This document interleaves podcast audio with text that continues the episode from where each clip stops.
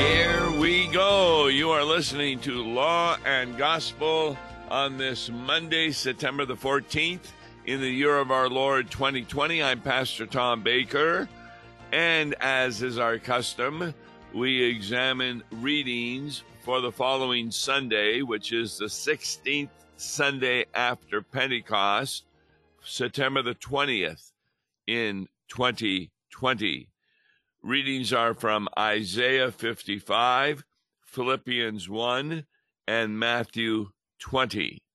What we're going to be looking at today is the Philippians 1 passage. Now, for the past couple of months, we've been looking at the readings from Romans, Paul's letter to the church at Rome.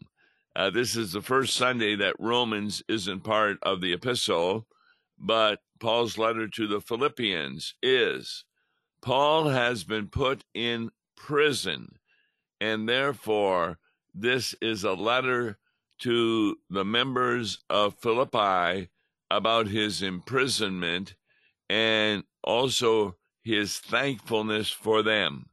So, beginning with verse 12 of Philippians chapter 1.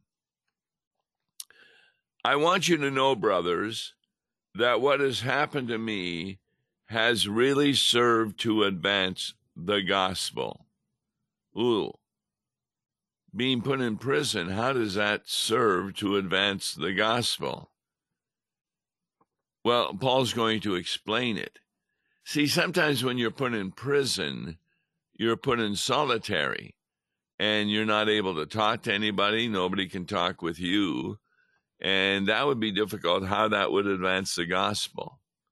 But we know that in Nazi concentration camps, where the women and the men were separated, they were able to talk with each other, and the gospel was advanced. Uh, people knew Bible verses, and it brought comfort to those who were in prison.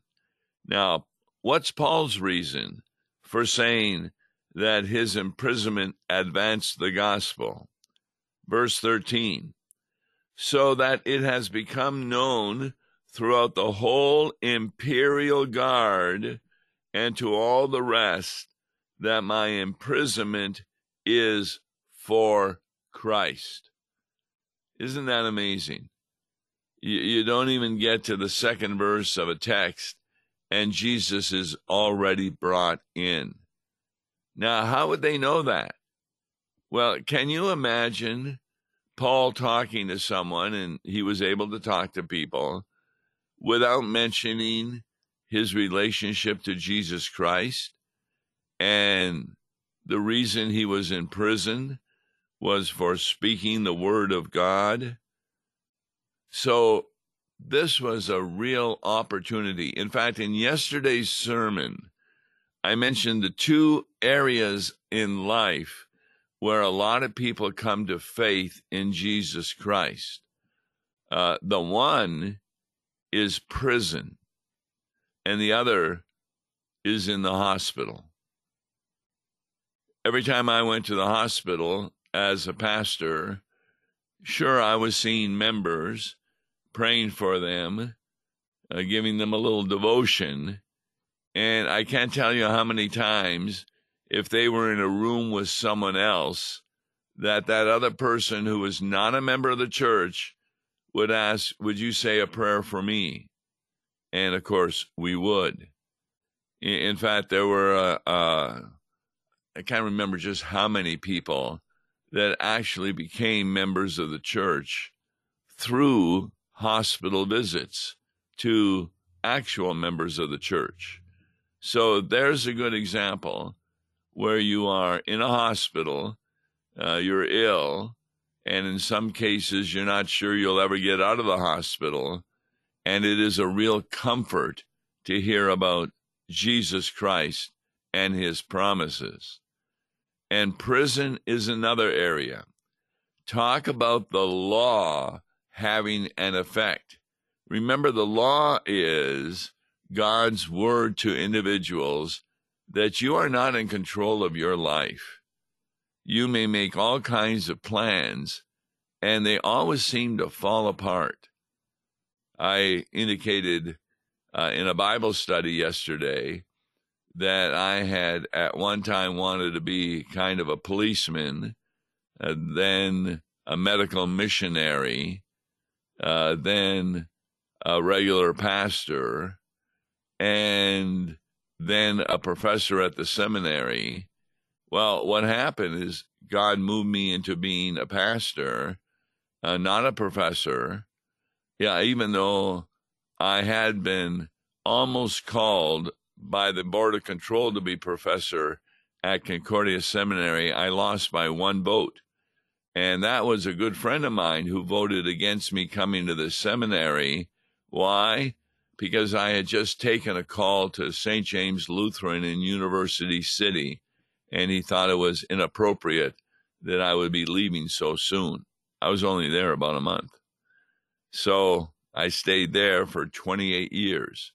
And during that time, I got the wonderful opportunity to be on the radio on three radio stations and others also. There, I can say that what happened to me was happening to serve to advance the gospel in a way that I really hadn't thought about. I hadn't thought about radio ministry at all. And yet, I can tell you from the hundreds and hundreds of emails that I've received over the years that the Lutheran theology which we proclaim has really advanced the gospel, and people are far more comforted than when they were not a Christian or a Christian in a congregation whose pastor was talking about getting to heaven by your works. So Paul rejoices because by being in prison, the whole imperial guard, and those would be Roman soldiers, had come to hear about Jesus Christ. Well, Paul's not finished. Verse 14 seems odd. And most of the brothers, having become confident in the Lord by my imprisonment, are much more bold to speak the word without fear. Now, when you first read this, this doesn't seem to make any sense. Paul is in prison for speaking the word of God. Wouldn't that cause fear in the hearts of anybody else not to speak the word of God? I heard recently of a Lutheran church whose pastors are not being that clear on certain moral issues it's not that they uh, agree with gay marriage or abortion or Black Lives Matter, but they won't speak against it. And why is that? Well, near the church is a college where you have radical left students who have no problem going and destroying buildings. And I was told that it's possible that these pastors, who are pastors of the church, are not speaking the word of God for fear that their buildings will be damaged. And they also have a parochial school, and they're worried perhaps that the children will be also hurt in anything that happens. Well, there's an example where Paul did not hesitate to speak the word of God. And that motivated the individuals. But why did they no longer have fear in speaking the word of God? Was it because they wanted to follow Paul as an example? No, let's let me read this sections and let me reread it with a proper emphasis. And most of the brothers, having become confident in the Lord by my imprisonment, are much more bold to speak the word without fear. The text is very clear. They have seen Paul in imprisonment and seen that this has served the gospel. they bless the Lord for that, and they are emboldened by the power of the Holy Spirit to also speak the word of God without fear. Paul continues in verse 19 For I know that through your prayers and the help of the Spirit of Jesus Christ, this will turn out for my deliverance. Now, is Paul talking about that he'll be freed from prison? No, the word deliverance here has a different meaning, which he explains. As it is my eager expectation and hope that I will not be at all ashamed, but that with full courage, now as always, Christ will be honored in my body, whether by life or by death. We know though it's not always in the Bible, but from tradition, that of the apostles, it appears that they were all martyred except for John, who was on the island of Patmos. God was honored by their martyrdom because they were willing even to be put to death rather than deny the word of God. And so Paul is saying that whether by life or by death, I expect to be honoring Jesus Christ. By life, I honor him by preaching the word of God wherever I have the opportunity. And if by death, then I die for him. He says, in verse 21 For to me to live is Christ, and to die is gain. So, what does he mean by that? It, it doesn't seem like either way is a negative. Verse 22 If I am to live in the flesh, that means fruitful labor for me. Yet which I shall choose, I cannot tell. I am hard pressed between the two. What two is he talking about? The two he is talking about is to live in the flesh, preaching Christ, or to die. And he explains that in verse 23 when he says, I'm hard pressed between the two.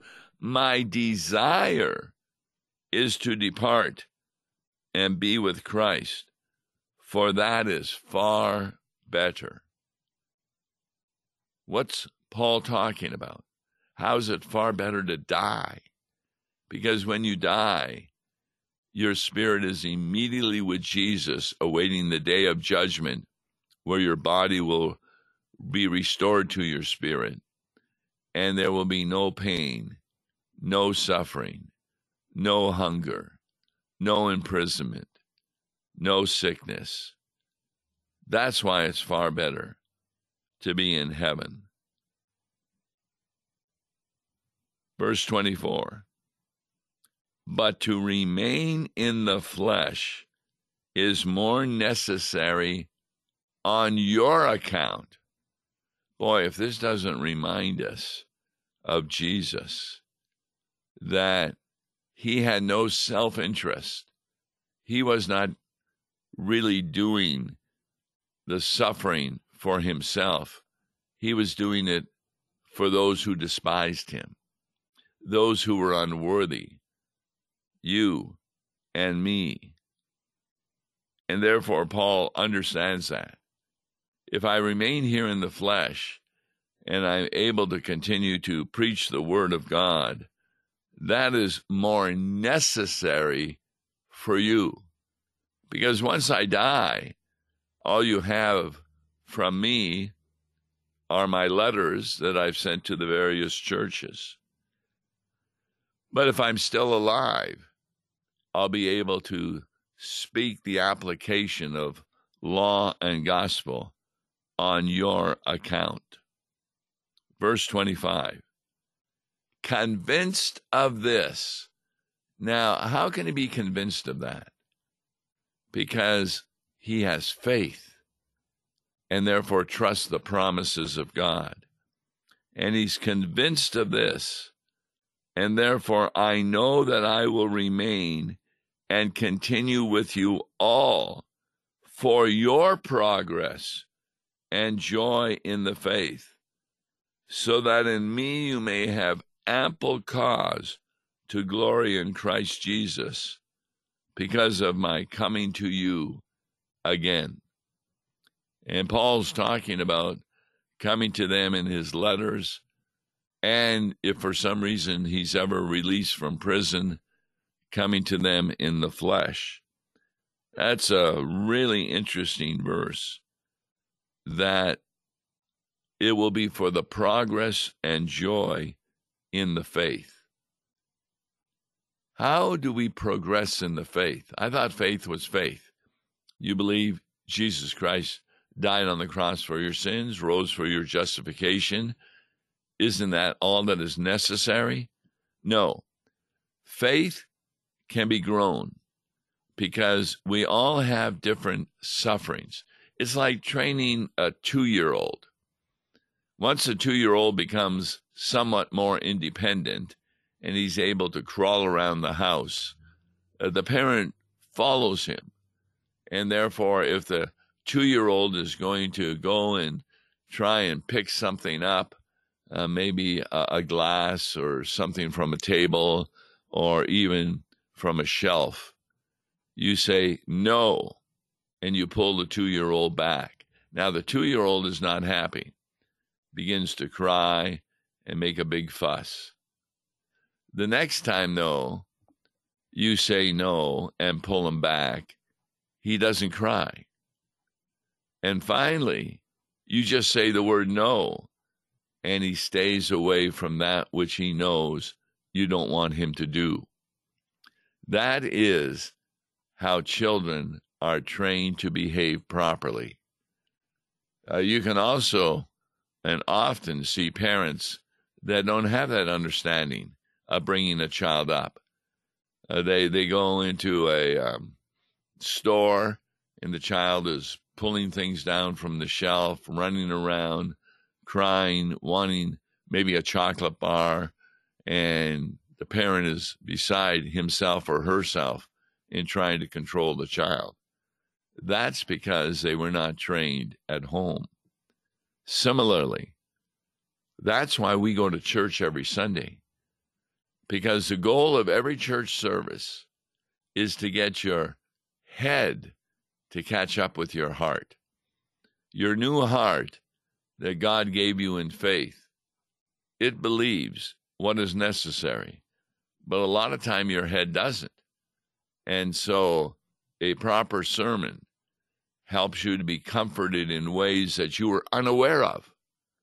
And that's what Paul is talking about that he will remain in the flesh for your progress and for your joy in the faith. Verse 27 Only let your manner of life be worthy of the gospel of Christ, so that whether I come and see you or am absent, I may hear of you that you are standing firm in one spirit, with one mind, striving side by side for the faith of the gospel, and not frightened in anything by your opponents. Now, do we have opponents? We sure do. Uh, particularly in the last few years, uh, the opponents in the secular and temporal realm have increased. And many Christians are afraid to speak out the word of God, lest their stores are burnt and destroyed, or that they are even attacked. Uh, one individual and this is going to be an interesting case to follow, actually shot a thief to death when he was starting to attack him to get into his store. Now, he was arrested, but I'm interested to see if whether or not him defending himself will end up him being declared innocent. I haven't heard of that yet. But we ought not be afraid of our opponents, not because we carry a gun, but because Jesus carries us. Paul was in prison. That was not a delightful place to be. But as he said, it served to advance the gospel. And nothing that happens to you cannot be used to advance the gospel. Even the death of a loved one, as you share with others the comfort and hope you have that the loved one is in heaven. Wow, people hear that. In fact, one of the items I really enjoyed doing were funerals because in our neighborhood, we had a lot of individuals who were not Christians, or at least not Lutheran, who were friends of the deceased. And often at the end of a funeral, they would come and say, You know, I was really interested in what you were saying because I have never heard that before. And some of them even became members of the congregation. So, the opponents are against us. And Paul says this is a clear sign to them of their destruction, but of your salvation, and that from God. You see, the Pharisees learned that. They attempted to destroy Jesus and then became aware that not only did he say wonderful things from the cross, where both a thief and a centurion came to faith in him, but that he also rose from the dead. And this was a clear sign to them of salvation that the Christians said was from God. Paul says in verse 29 For it has been granted to you that for the sake of Christ you should not only believe in him, but also suffer for his sake. That's really part of the Beatitudes in the Sermon on the Mount. Blessed are you who are persecuted for my sake. Why is that a blessing? Because when persecution comes, we tend to read the Word of God even more closely and to listen to proper pastors in order that we might be comforted. And that comfort is what helps us to get through any suffering that the devil throws at us. Verse 30, the last verse of the text. Engaged in the same conflict that you saw I had, and now hear that I still have. This is really important to remember that we Christians are engaged in the same conflict that the Christians at the time of Jesus were engaged in. The, the devil hates Christianity because it gives glory to the true God. The devil knows the true God, but he doesn't want any glory given to him. He's kind of like Cain, who killed Abel in order to get revenge against God. Also, that happens with the devil and Jesus. Jesus is put to death, and the devil really is trying to get revenge against the Father. But as in the book of Job, the devil is tricked by God to actually increase the advance of the gospel by the death and resurrection of Jesus Christ, who took upon himself our sins and therefore is the one who is our blessed Savior. So, during this day, I hope the Philippians 1 passage is helpful to you to continue to advance the gospel when you get the opportunity. On tomorrow's Law and Gospel, with the help of Mark Smith, we'll be taking a look at the hymn that is selected for the 16th Sunday after Pentecost. And it's one of the best well known hymns Salvation unto us has come.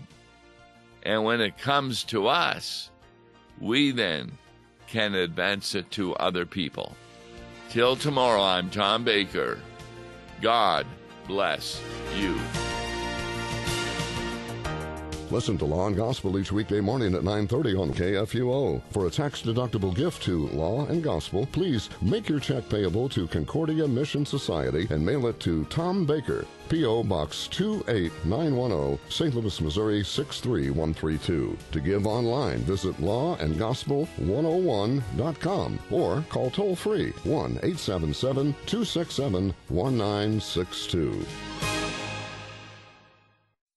Views and opinions expressed on Worldwide KFUO may not represent the official position of the management or ownership of KFUO, the Lutheran Church Missouri Synod. If you'd like to comment on programs or topics heard on Worldwide KFUO, write us at KFUO, 1333 South Kirkwood Road, St. Louis, Missouri 63122. You can also leave a question or comment on our comment line at 314 996 1542. We are the messenger of good news, Worldwide KFUO.